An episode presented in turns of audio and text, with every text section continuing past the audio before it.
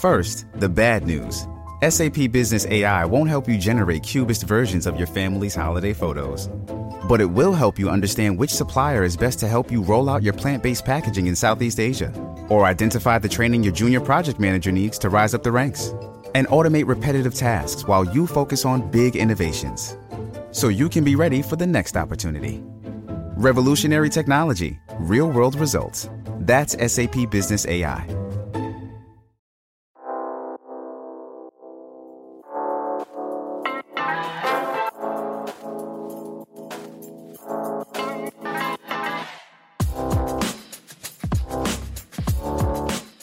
And welcome to How to Fail with Elizabeth Day, the podcast that celebrates the things that haven't gone right. This is a podcast about learning from our mistakes and understanding that why we fail ultimately makes us stronger. Because learning how to fail in life actually means learning how to succeed better. I'm your host, author and journalist Elizabeth Day, and every week I'll be asking a new interviewee what they've learned from failure. Jane Goodall is a scientist, conservationist, and humanitarian whose groundbreaking discoveries have shaped our understanding of what it is to be human. Her 60 year study of social and family interactions of wild chimpanzees in Tanzania, which she undertook at first with no formal training, challenged and overturned much of the conventional scientific thinking at the time. Dr. Goodall's work was pioneering in both our understanding of ourselves and in opening the doors for other women in science. In 1977, she founded the Jane Goodall Institute, a global community conservation organization. Her tireless work over the years, she is now 88, has won her a legion of admirers, including David Attenborough, Leonardo DiCaprio, Prince Harry, and Greta Thunberg, who calls Goodall a true hero. But her start in life was far removed from the forests of Tanzania. She was born in Hampstead, North London, to a businessman father and a novelist mother, and grew up in Bournemouth. As a child, Goodall's father gave her a stuffed chimpanzee as an alternative to a teddy bear. Goodall credits her love of animals to her early affection for this soft toy, whom she called Jubilee. Now Goodall is a UN messenger of peace, a dame, the author of numerous books, including ones for children, and was named one of the world's 100 most influential people by Time magazine in 2019. Her latest publication is an investigation into the necessity of hope. Called simply The Book of Hope, it was an instant New York Times bestseller. In it, Dr. Goodall draws on the wisdom of a lifetime dedicated to nature to teach us how to find strength in the face of the climate crisis and to explain why she still has hope for the natural world and for humanity. Because, as she puts it, hope is a human survival trait without which we perish. Jane Goodall, welcome to How to Fail. Well, thank you. Thank you for having hope in our technology because there have been some failures in the run up to this recording. And now here we are finally on Zoom, and it is such an honor for me to be talking to you. I wanted to start by asking whether we are born with hope or is it something that we can acquire? I think we can probably acquire it, but I think people are born, you know, there is an innate optimism or an innate pessimism. But I think the experiences we go through in life can change that. But we might have to work on it. I fortunately was born, I think, as an optimist, which is different from hope, by the way, but it's a help. And I had an amazing family. And I must say at this point, I was born loving animals long before Jubilee came into my okay. life. Do you still have Jubilee? Jubilee right now is in Los Angeles. He's part of an exhibition put on by the National Geographic called Becoming Jane. And at first I said, You can't have Jubilee. I mean, he's too precious. I've still got him. And they said, Oh, Jane, please. Oh, he has a bulletproof glass case and he is hand carried from one destination to another. I love that. I had a childhood teddy bear who I was given on the occasion of my fourth birthday called Thomas, who is still very much with me. And I, like you, have a lifelong love of animals. So tell me about the difference between hope and optimism. What is the difference? I think optimism can be, oh, I just hope it'll be okay. Yes. And hope is when it is tied in with action. So the way I see our human race at the moment is as though we're at the mouth of a very, very long and very dark tunnel. And right at the end of that tunnel is a little tiny pinprick of light, a little star. That's hope. But there's no use sitting at one end of the tunnel and saying, I hope that star will come. We've got to, as the Bible says, gird our loins, whatever that means. I love it. We've got to mm. gird our loins and crawl under, climb over, work our way around the tremendous obstacles that lie between us and that star, like climate change, loss of biodiversity, poverty, pandemics, war. It's tough, but as we go, we try and draw other people with us. And so that we end up with a great mass of humanity working towards that star. You speak as lyrically as you write. It is a joy to listen to you. So I'm getting the sense that hope, there is an active intention behind it. It needs to be something that is a verb rather than just a noun. And in your wonderful book, you talk about four main reasons for hope human intellect, the resilience of nature, the power of young people, and the indomitable human spirit. I'm very interested in the last one, the human spirit. Tell us a bit about why you believe, from what you've witnessed, it is indomitable. I have met people who have tackled tasks that seem utterly impossible and people who've overcome really daunting physical disabilities. And most people would just give up at that point. But these incredible people battle on. And I'll give you one example, and that's a young man called Chris Koch. I write about him in the book. I've met him several times. He was born without arms and legs. He's got little tiny stumps of arms, and he's got one it looks like a flipper. I suppose it's the remains of a foot or something coming out of his thigh. And with that flipper, he goes around the world on a skateboard with those little stumps, one of which has a tiny, maybe remnant thumb on the smooth surface. He can get out a cell phone, he can send messages. He's driven one of these really expensive tractors. And this man is so full of life. And when you look into his eyes, I've never seen such an alive, vibrant personality. So that's the indomitable human spirit, encouraged by his family. That's so important. I have a wonderful mother. She encouraged my spirit of curiosity.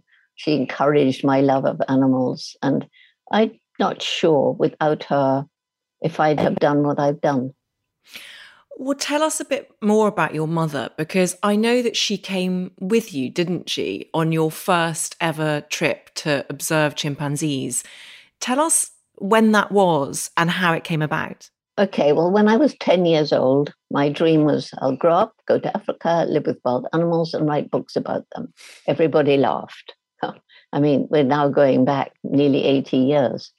And the only person who didn't laugh was mum, who said, if you really want to do something like this, you're going to have to work awfully hard, take advantage of every opportunity. And if you don't give up, maybe find a way. So eventually, I got an invitation to Africa from a school friend. I saved up money working as a waitress. I hadn't been to university because we couldn't afford it. I'd done a secretarial course, but I couldn't save up money in London. So I worked just this very hard work being a waitress back then and got out to Kenya. And that was in 1957. I was 23 and stayed with my friend. That's when I met Dr. Louis Leakey, my mentor. And he amazingly saw something in me and offered me this amazing opportunity to go and study chimps.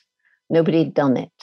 It took him a year to get the money. And then the next stumbling block, the British authorities said, we don't take responsibility for this ridiculous idea. In the end, they said, all right, but she can't come alone. So who volunteered? That same amazing mother. So that's how it happened. And Dr. Louis Leakey, he thought, if I'm right, that your lack of scientific formal training at that stage was, if anything, a boon to what he wanted you to do. He appreciated your qualities as someone who came with a fresh mindset. Is that right? Yes, that's absolutely right, because the thinking, as I later discovered, of the scientific community was very reductionist. I was actually told the difference between us and all the other animals is one of kind. In other words, there's a sharp line dividing us from them. We were separate, we were special, we were on a pinnacle. And I think probably religion had something to do with that. And it was the chimpanzees who helped to break down that line, break down that barrier.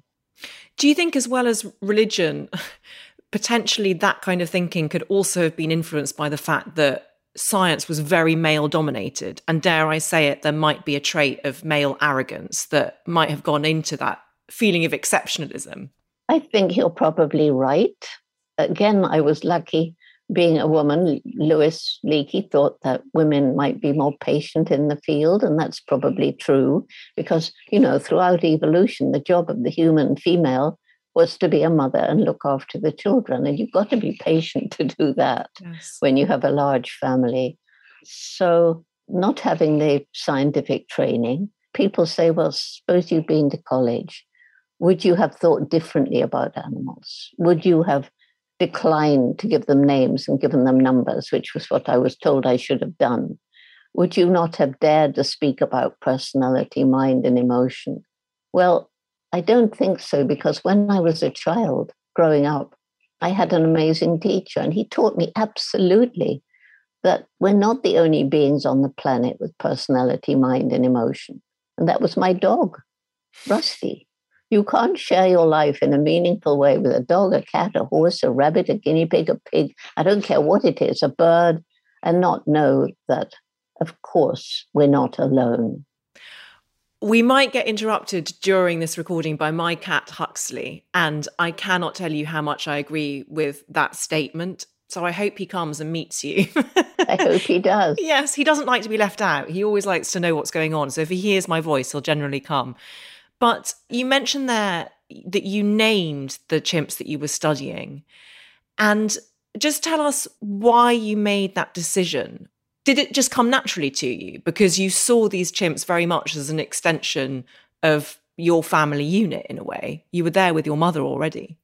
Yes, mum stayed about four months. I didn't decide to name the chimps, I just automatically did it. I named all the animals in my life my guinea pigs and hamsters and turtles and a grass snake. I named them all. Why wouldn't I name the chimps as I got to know them? It was just second nature. What's the first thing you remember when you started observing these chimpanzees? The fact that every time they saw me, they disappeared into the forest. They're very shy. I only had money for six months. And after four months, I still hadn't managed to get close. I could watch them through my binoculars, but that wasn't what I needed to do. To get to know them, I had to gain their trust. Some people have said, Well, didn't you feel like giving up? I could never give up. I just couldn't do it. I wouldn't forgive myself if I gave up. And I knew with time that I could gain their trust, but did I have the time? Mm-hmm. Luckily, one of them, the first one to begin to lose his fear, I named him David Greybeard. Greybeard because he had a white hair on his chin. David, I don't know. But anyway, he was David Greybeard. And I saw him using and making tools to fish for termites. That changed everything. Sadly, mom had just left. She would have been so excited hmm. because at that time, science thought humans and only humans used and made tools. So Leakey was able to get further funding from National Geographic they sent a filmmaker, Hugo van Lawick, whom I eventually married, to film the behavior of the chimps and actually my behavior too. If you, if you see the early footage, there's more footage of Jane than there is of the chimps. You're expressing that very modestly because it really did change everything about how we saw humans, how we saw chimpanzees, and it made you famous. And I wonder how you feel about that fame. We were talking before we started recording about the fact that you have done three or so interviews like this every day for a very, very long time. How does that feel? And how do you cope with the amount of energy it must take? Well, that's about three questions in one. But when the fame first hit me, you know, people had read the Geographic and they saw me. And I was horrified. And I put dark glasses on, I let my hair loose. They still recognized me. And I'll never forget when it began. And the journalists started coming and asking questions. And I, I was basically very shy. And then I'm not sure at what point, but at some point I thought, well, this has happened. I didn't want it to happen. It just happened. So I better make use of it. So I started going around with little brochures and information about our programs and handing them to the people who wanted a signature or more recently a selfie. And it's helped us to grow our mm. organizations. But then, how do I feel about now? Well, before the pandemic, I was traveling about 300 days a year around the world. I mean, I was on the road for about 300 days. And I came back here home where I am now, in between. It's the house where I grew up. And, you know, at first I was really frustrated. I couldn't take my message out. And then, with a wonderful group from the Jane Goodall Institute, we created Virtual Jane. And I've never been as busy or exhausted in my whole life. So, since Virtual Jane was created, I've given interviews, I've given podcasts like this. Virtual lectures are the hardest because you don't get the audience feedback. You're giving a lecture to a little green camera spot. But if you don't put the same energy and enthusiasm into it, you may as well not do it. That's what my mother taught me also. If you're going to do something, give it your all. And the bright side of this, I've reached literally millions more people, I'm told, in many more countries. So I guess you could say it's been worth it, but it has been and is exhausting. Mm. We're very grateful for it. I hope you know that. I hope you know the importance of your work for many, many generations of people. I wanted to ask what will sound like a very ignorant question. What's the life expectancy of a chimpanzee? In captivity, they've lived to 70 years. In the wild, it's pretty old if you get to 60, and most of them 45 to 50, because, you know, their teeth get worn down by the grit in their foods, they get internal parasites. There are seasons when there isn't much food. So their life is tougher than when they're in captivity. So David Greybeard is no longer with us? No, David died. He was quite young. There was an epidemic of something like flu we know now that chimps can catch all known human diseases, and that's why they were used in medical research. Uh, when I first saw video footage of our closest relatives, highly social beings, in five foot by five foot cages alone, I thought uh, it was terrible, but I knew I had to go and see it with my own eyes to talk about it, to explain how wrong this is. Why they let me into the labs I don't know, but they did. And that was the beginning of a long, long fight where other people joined. But eventually, all those chimpanzees in the US, over 400 of them, have been retired into sanctuaries. Did you grieve David Greybeard's death? Not the same way as others because we didn't know he died. We never found a body. So it was just a gradual coming to terms. When old Flo died, and there was her body lying in the river. When Melissa, we watched her slowly dying up in a nest. That was the real grief. And how do you process that grief? How do you live with it? Are there rituals that you follow? No, not really. I mean, I think my worst grief over an animal death was losing Rusty. That was terrible. You process it the same way as you do with a human. And some people can cope better than others. And I think I cope pretty well. I think one thing I have, which is a real boon, and again, it's a gift, like communication is a gift, is that I can live in the moment. I'm very good at pushing other things out so that I can focus on what I'm doing right now. Mm-hmm. So, right now, I'm focusing on talking to you, and there are problems around me at the moment, but they're out of my ken. This podcast is all about failure and what we mean by it.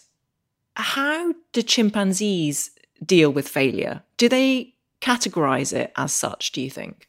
No, I don't think so. I mean, if something goes wrong, they just work to put it right. But there are two different ways that males cope with failure to rise in the hierarchy, which is very important to a young male. And some of them will get attacked by their superiors, and that's it one bad attack, and they stop trying. Others, they get one bad attack, another one, another one, and they never stop. And they win, they get up to the top. So it's a question like the setbacks I've had in my life. I think I'm like one of those dolls with weighted bottoms. You hit them over and they bounce up, you know, and that's because I, I'm obstinate and I'm not going to give up. I refuse. I'll spend the last of my days fighting corruption, fighting climate change, fighting loss of biodiversity, fighting poverty.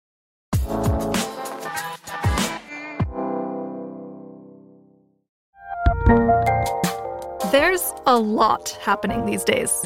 But I have just the thing to get you up to speed on what matters without taking too much of your time.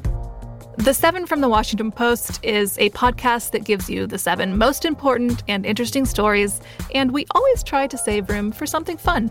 You get it all in about seven minutes or less. I'm Hannah Jewell. I'll get you caught up with the seven every weekday. So follow the seven right now.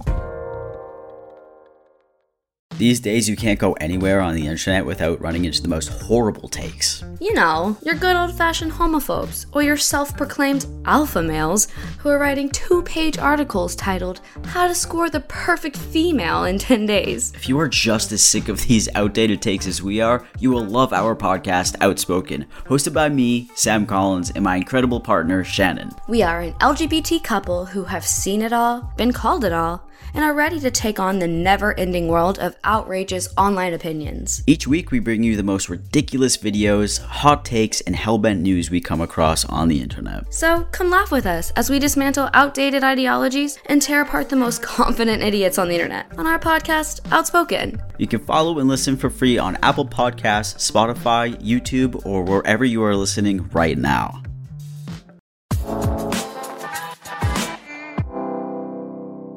I ask guests on this podcast to come up with three instances of failure in their life. How easy or difficult did you find that task? Well, I spent a lot of time talking to my very close associate, Mary Lewis, who's known me for over 30 years. And we tried to think you seem to be failing, but if you don't give in and you overcome that failure, you can't really call it a failure. Maybe my first real failure was leaving my primary school, and all my classmates, except for one who I thought of as a very, very stupid girl, moved into higher class in the next school, and I didn't. Well, it turns out that the headmistress of the primary school, for some reason, I don't know why she didn't like me. I really can't imagine, but you know, mum went to talk to her. So I was left down all my friends were up in the higher form, big failure. But mm. into that class came a French girl whose parents had sent her to this school as a boarder. She became my best, best, best friend. And it was she who invited me to Kenya. Oh, how I met goodness. Louis Leakey. That's so, incredible. Yeah, so another, what you might say, failure. I didn't go to university because we couldn't afford it. My friends mostly did. And we had just enough money for a secretarial training, you know, boring shorthand typing, the old fashioned manual typewriters, which most people listening won't even have even seen, let alone used. And I got a job in London. It was actually a fun job with documentary films and not much to do with secretarial. But anyway, I had that training. Then when I heard about Louis Leakey out in Kenya, somebody said, if you're interested in animals, you should meet him. He was curator of the Natural History Museum. I think he was impressed by how much I knew about African animals because I'd read every single thing I could. Well, guess what? Two days before I met him, his long term secretary had suddenly had to leave. He needed a secretary, and there I was. So I was now in this world full of amazing people who could answer all my questions. So it was magic. Do you believe in fate? Well, I certainly believe that opportunities come and we're free to choose or reject. But sometimes the right choice and wondering, you know, why out of all the people on this flight, why am I sitting next to this person? Have a go, talk to them. And that has led to some extraordinary events in my life. Let's get on to the first failure that you've chosen to discuss, which is that you're very bad at languages, which is interesting actually, because you've forged so much of what you do through the power of connection. But I suppose the power of connection lies beyond language in many ways. But tell us why you were so lousy at languages. I don't know. I just couldn't do them. I think maybe a tiny, I, I've got this thing, I forget its scientific name, but it's known as face blindness. So I might meet you in two days' time and walk past you. It's not as bad as some people who, after 10 years, don't know their own secretary, but it's a disease, it's some funny thing in the brain. There's nothing much you can do about it except, you know, if I knew I was going to meet you in two days, I'd look for something on your face. I can't quite see what that would be. I need a grey beard. yes. And I think that that has had something to do with language. And I think it's somehow tied in with dyslexia. I don't know. I mean, there's so much we don't know about the brain. I mean, I really tried. I really tried with French and I just didn't work. And I got fairly good at Kiswahili and Tanzania, but never fluent. And so it's just something I can't do. When you were talking about face blindness, does that extend to your own family? So your son or your husband's? Oh, no, no, no, no, it doesn't. But my sister has it. Whereas mum, she could recognize somebody if she'd only seen them for 10 minutes. So it's very funny. Fascinating. So, if you were to see me tomorrow, would you have any sense? You wouldn't know my name, but would you remember that we've done this podcast interview? You just couldn't connect it to me. Yes, I, I would remember your name. I'm Right. quite good at names. But, you know, if I study your face, I'm now studying your face, by the way. Oh, thank you. I honestly feel rather honored. I feel like one of those Tanzanian chimpanzees. Right. well, I'm very good at faces, but terrible at names. So together we could be the perfect human. That's right. Absolutely. I'm interested that we have started talking about school and failure at school because you are now in your late 80s, but I do think that failure at school stays with us in many ways throughout our lives. It feels very, very formative. Was school a happy place for you, or how did you feel about it? Well, I I was actually really good. I mean, I always came either second or third in exams. Number one, she was a what we called a, a SWAT. Nobody liked her much, but she always came first. And then Chloe, my friend, and I shared second and third together. You know, one second, one third. So actually, I did really well at school. That first failure was an advantage, it turned out, and I passed all my exams. I got what in those days was called matriculation exemption. We don't have that anymore. Hmm. It was before A levels and things. We had school certificate and higher certificate. And I did super well in all of them. So I certainly qualified for university, but you had to be good at languages to get a scholarship. that wasn't so. But you know, it all worked out for the best, even that. At the time, though, did you feel resentful about that, that you couldn't go to university because you were bad at languages? No, not at all. I didn't want to go to university. I never wanted to be a scientist. I wanted to be a naturalist. Mm-hmm. I wanted to be mm-hmm. out in the field with animals. What's the difference between a scientist and a naturalist? Well, I think a scientist goes to prove a theory, and a naturalist has an open mind and is ready to learn from the wonder of the natural world. You talked about your mother earlier and how influential she was. And I hadn't realized until it came to do the research for this interview that she wrote, that she was a writer. How influential do you think she was in terms of teaching you about the power of storytelling? Well, she wasn't. I mean, she's always described as an authoress. She did two books one that Louis Leakey wanted her to do, and one which was a novel based on my life. She wasn't really an author. I mean, those were the two. But storytelling is, I think, our Welsh blood. And, you know, storytelling has just always been, and then before the days of television and before the days of social media. We sat around and we talked and we told stories and we laughed and we had fun. Oh, most of that's gone from most families now. It's really a tragedy. You know, that's a mm. failure of society that we no longer have those close family bonds. We no longer have the power of imagination. I fell in love with Tarzan when I read Tarzan of the Apes. And so, just after the war, when films came back to England, mum saved up and took me to see one of the early Johnny Weissmuller Tarzan films. And after 10 minutes or so, I burst into loud tears. She had to take me out. She said, What's the problem? I said, But that wasn't Tarzan. So before all this television came, you had your own picture, your imagination created it. Now for children, it's all out there. Mm.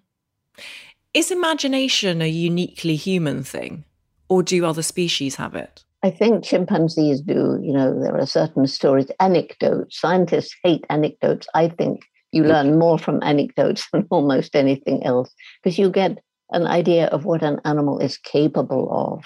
And why is it not scientific just because you only see it once?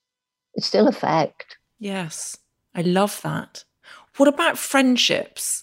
Because I know that that's quite an undervalued area of study in science. But what evidence is there of friendships in chimpanzees and indeed other species that you've observed?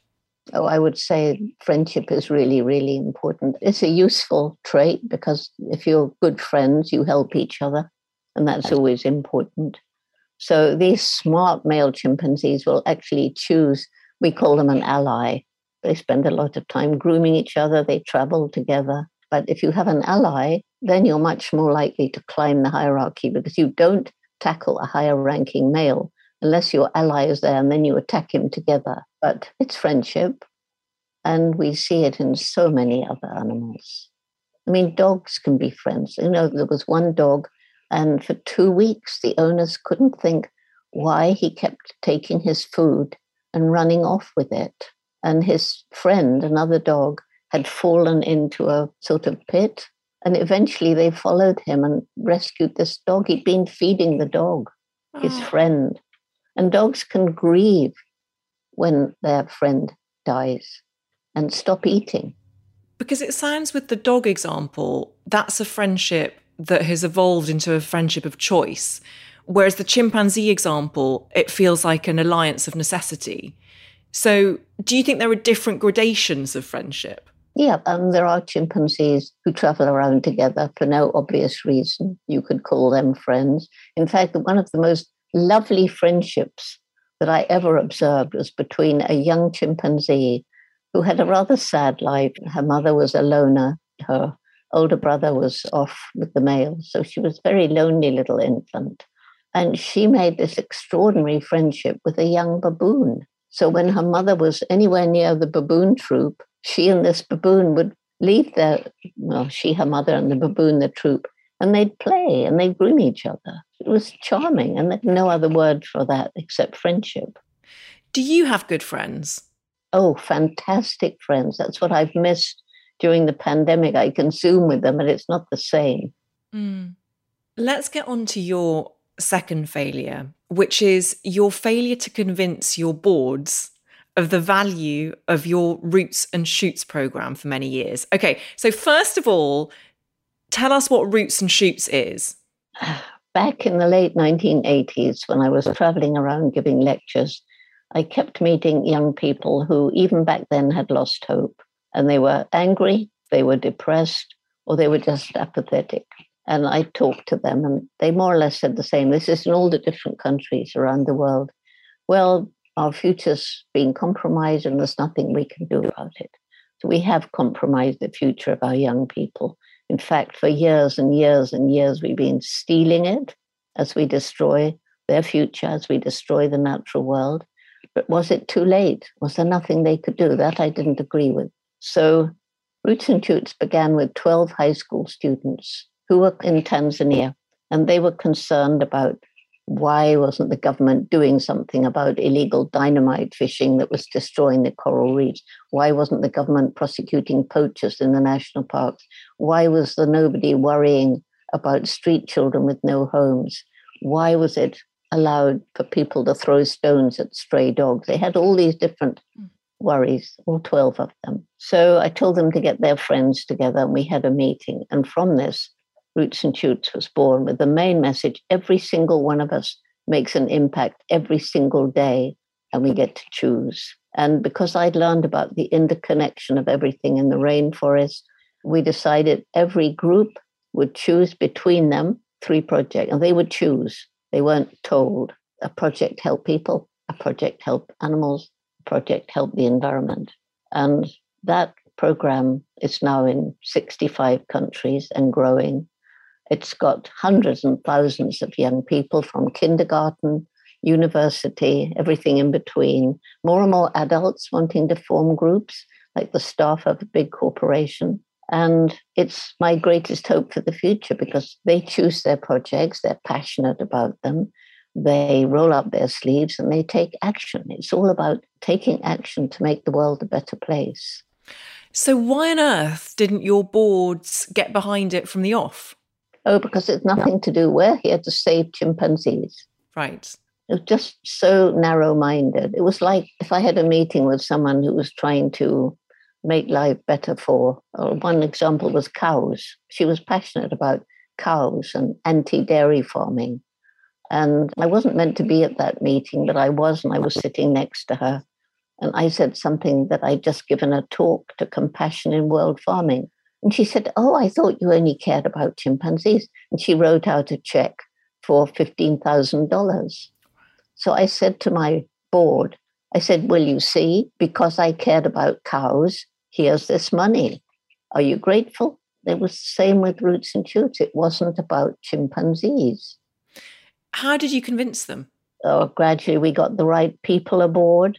And, you know, right now, every single one of 24 Jane Goodall institutes around the world, Roots and Shoots is a major program everywhere. And it's gained so much support around the world. Everybody, you know, loves it. I have to say, I looked at the website for Roots and Shoots, and it's very impressive and so easy to use and so quick. And it has lots of free resources for anyone who wants to get involved and do something that they are passionate about. For you, Jane, is it satisfying proving people wrong?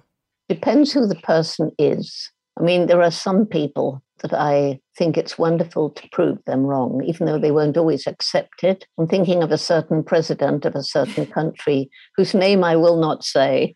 Good for you.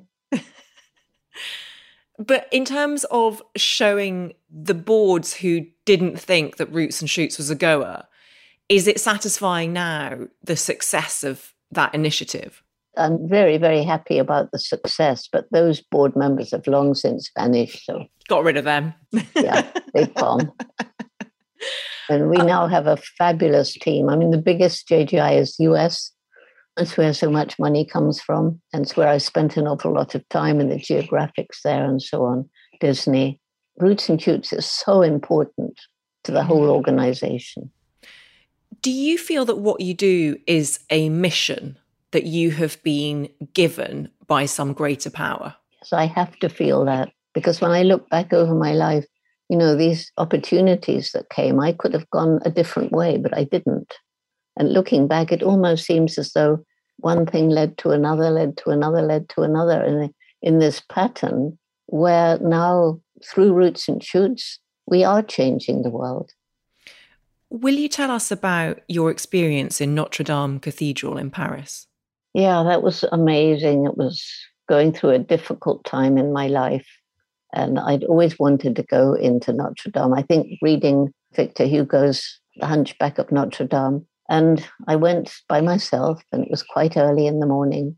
And as I went in, the sun just shone through that beautiful rose window, which luckily didn't get hurt in the recent fire.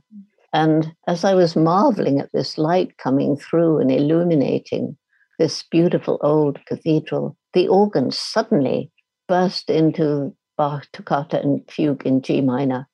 There was actually a wedding I discovered later, but anyway, you couldn't see it. It was just the music. And it just came over me the amazing people and the skill had gone into building this extraordinary cathedral with none of the modern technology that builders have. And the numbers of people who'd been involved in creating Bach, because it's somebody marrying somebody, marrying somebody, marrying somebody. And if they hadn't, Bach wouldn't have existed.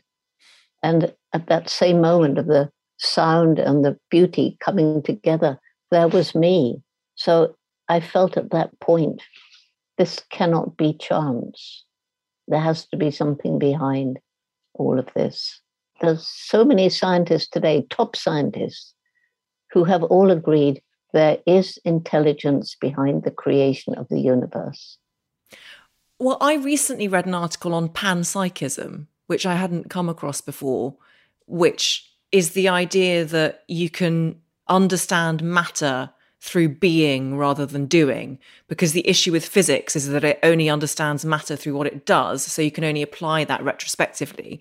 But if you think that everything on this earth has some sort of consciousness or instinct then its role here is to be the best version of itself the most youest you that you can be and it really appealed to me that idea that we all exist at levels of consciousness. And then somewhere at the highest point, there's a level of consciousness and we can give it any name we want. We can call it God or we can call it a higher power.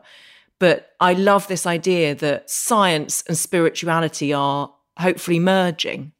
Yeah, they are. I think they actually are because it's less likely now that if you talk about the spiritual connection in the forest, it's less likely that you'll immediately be branded as a tree hugger, which used mm. to be mm. the case. So things are changing, and this is a whole new realm. I think what's important to me is that science will never, never understand everything. They never will. And there's that air of mystery. And we go on learning and we go on finding out new things. But, you know, there's another phrase in the Bible now we see through a glass darkly, then face to face. So hopefully one day all will be explained mm. the wonder and the magic and the mystery has that belief in something greater given you a sense of peace with life and also with life ending?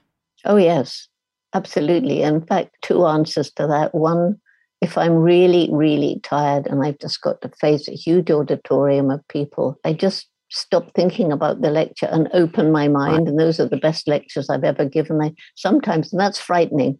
I've actually been out there and heard my voice speaking. That have to quickly stop that. That's one. And then two is, you know, when we die, well, either there's nothing, which is fine, or there's something. I happen to believe there's something from various experiences I've had. And I can't think of a more exciting adventure than finding out what that something is. May I ask you what those experiences are that you've had? Well, after my second husband, Derek, died, and I was in Gombe by myself, sort of being out in the forest, coming to terms with grief, Derek came to me in a dream, perhaps, I don't know, but it was so vivid. And he was happy and he was telling me things. And I knew it was really important. I had to write this down. So I was reaching out for the light to write down what he'd been telling me and everything went, it was like fainting, you know, that roaring in your ears. So I couldn't write anything down. And then finally it went away. And I thought, I can still remember some of what he said. And again, when I tried to write it down, that roaring. And I spoke to a medium about it. My grandmother had been to her when her husband died. And she wasn't working anymore, but I told her what had happened. And she said, Oh, Jane, if it happens again, don't try to move. She said, My husband came and I got out of bed to write it down and I went into a coma. And luckily, somebody found me in the morning. And I said, What do you think it was? She said, Well, I think that they're speaking from a different level of existence, a different plane. And if you try and do something about it, your spirit is, I don't know, she explained it probably a bit better than that, but some connection that you don't make till you're dead. yes, some portal. How astonishing. And this was your second husband, Derek, who I'm so sorry, who died of cancer less than five years after you married him. It must have been awful. It was. I'm glad you had that connection with him, that extraordinary experience. I mean, I hope I'm not overstepping it. Just it shows the magnitude of your love that it could cross these earthly boundaries. Yeah. There was another strange thing. Just after he died, I had this very strong feeling his spirit is still around, but it doesn't see the world the way we do. But there were things he loved, like the ocean. And so I would think, well, if I really concentrate and take this into myself, he will see it through my eyes. It was a mm. strange feeling. I've never heard anybody else talking like that. How beautiful. Has Rusty ever come to you? No. well, I hope he's waiting for you somewhere, Jane. Oh, I'm sure he is. I'm quite sure. And David Greybeard. Yes. Your final failure, it's quite a step change after what we've been talking about because your final failure is your failure to keep up with correspondence. which I think will be so highly relatable to so many people. But you, Jane, must get thousands of emails and requests. And how do you manage that? Have you just made a decision now that you can't answer everything and you have to be okay with that? Well, some of the stuff is answered by my institutes. They used to write so you know with love from jane and i said don't you dare do that that is absolutely unacceptable i will not have anybody writing something and putting my name to it. Oh, I thought you objected to the with love. no, no, no. I'm happy with the love, with love. It's the name. Yes. It's got to be from me to be genuine. I don't like something that's not genuine. So that doesn't happen anymore. But they answer the normal stuff and they send me the sort of special letters. And I try to answer the special letters. I've got thousands of unanswered ancient emails, but it takes so long to delete them. Yes. There's a photograph, so you want to save the photograph. You know, I don't know. I do worry about it, but I know that that's silly because I cannot do it all. So I try to do the most important ones. And then what happens is I put them aside because I really want to think about them, and then they get lost in the deluge that comes afterwards. So it's it's a failure. I can't organize my correspondence but hopefully, people listening to this, if you have had an email or letter that has gone unreplied from Jane Goodall, you will know that it's actually very meaningful. It's a very meaningful one that she's put aside to think about. But do you feel guilt over that? When I discover an email that I should have answered that was really important, yes, of course, I feel guilt. Do you ever feel misplaced guilt that you feel like you've done something wrong, even though you probably haven't? Expect so. I can't think of an example, but I must have. It's one of those human emotions that, again, I wonder if other animals experience that sense of internalized shame that you haven't called your mother or you haven't made the most of your life opportunities. Do you think other animals have that?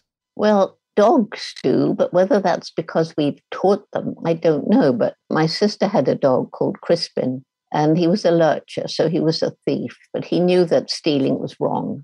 So normally, if he'd been left alone in the house for a while and Judy came back, he'd all be bouncing out, wagging his tail, and all the rest of it.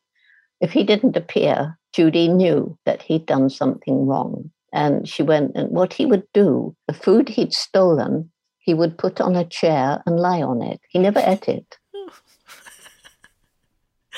what a character. I know. he couldn't resist stealing it.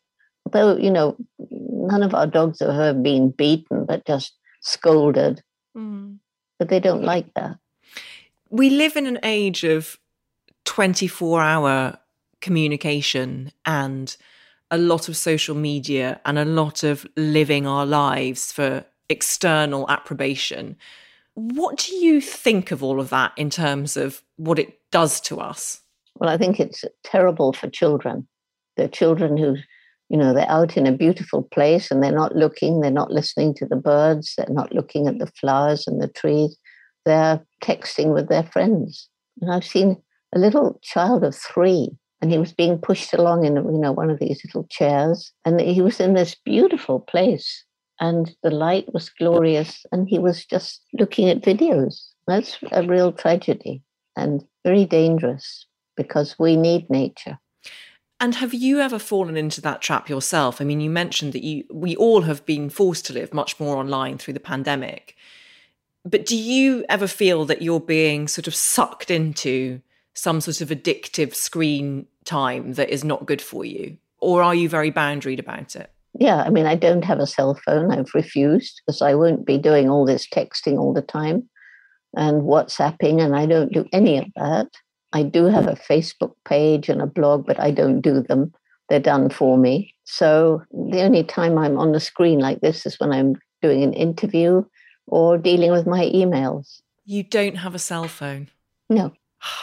I've got one of the very old clamshell ones. Yeah.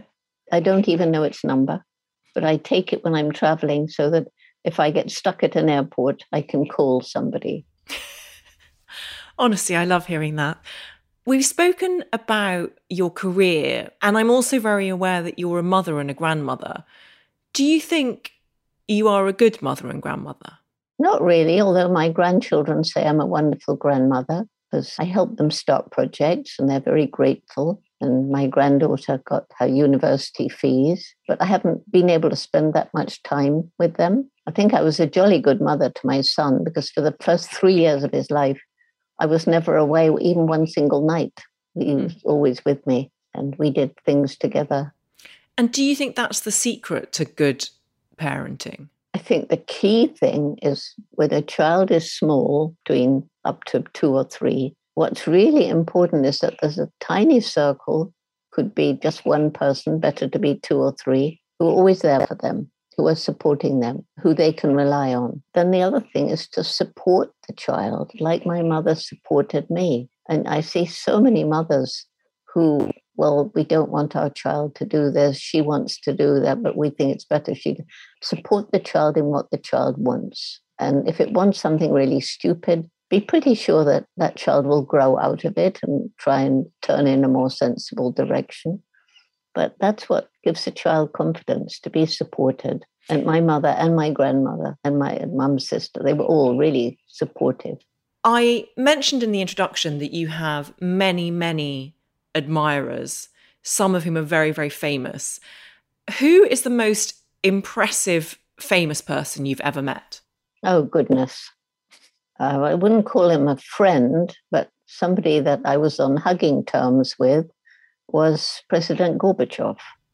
Really? Yes.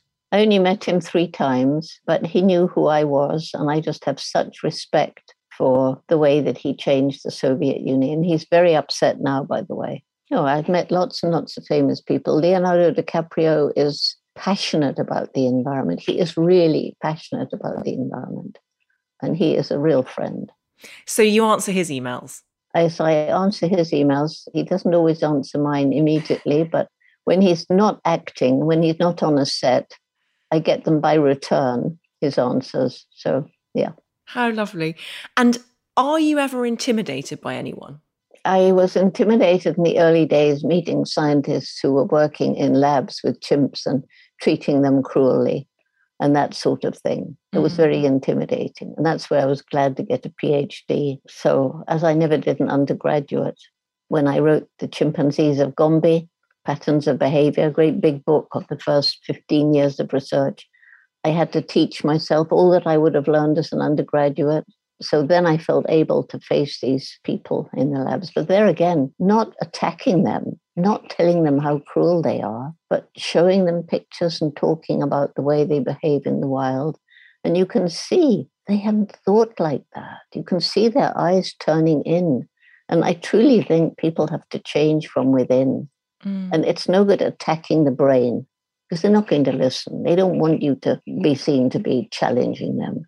But if you tell a story that reaches the heart, that's different. And I was talking to a CEO the other day of a big international corporation. And he said, Jane, for the last eight years, I've really been working to make my, my corporation ethical along the supply chain, where I get the products from, the communities there, treating everyone fairly, the way we treat our customers in the main office, for three reasons. One, I've seen the writing on the wall. I see that we're using up natural resources too fast and it can't go on because they're finite.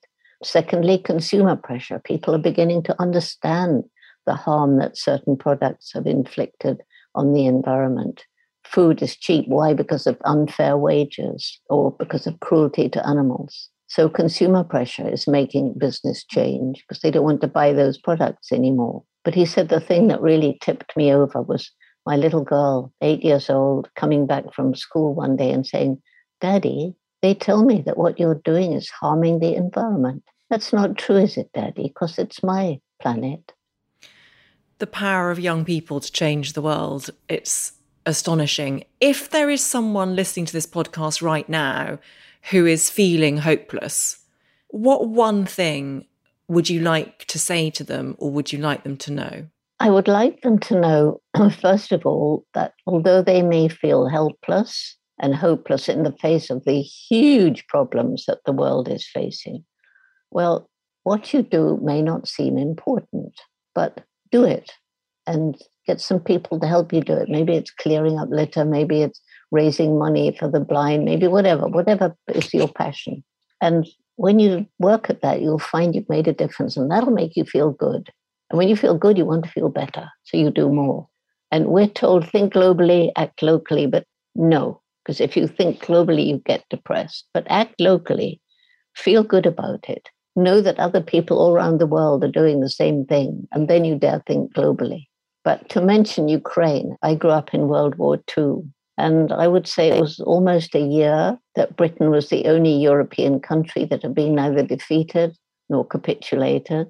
And it was hopeless. I mean, England wasn't prepared for war. We didn't have a good army. We didn't have a good navy. We had brave young men flying those little planes, getting killed by the score, including my uncle. But we had Churchill, and Churchill may not have made always the right decisions, but what he did was to rouse the indomitable spirit of the humans in Britain mm. so that the spirit was, we will not give in, we will not be defeated. That's exactly the same in Ukraine now. And in fact, the current president and the previous president both quoted Churchill.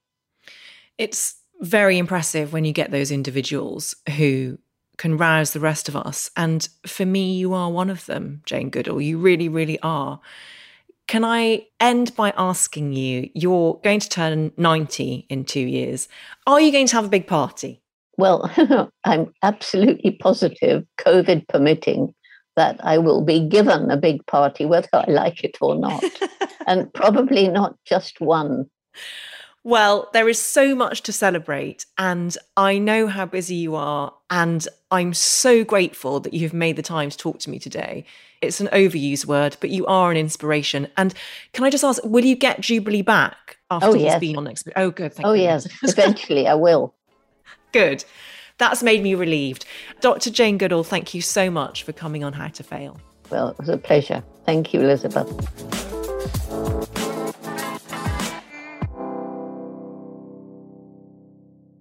If you enjoyed this episode of How to Fail with Elizabeth Day, I would so appreciate it if you could rate, review, and subscribe. Apparently, it helps other people know that we exist.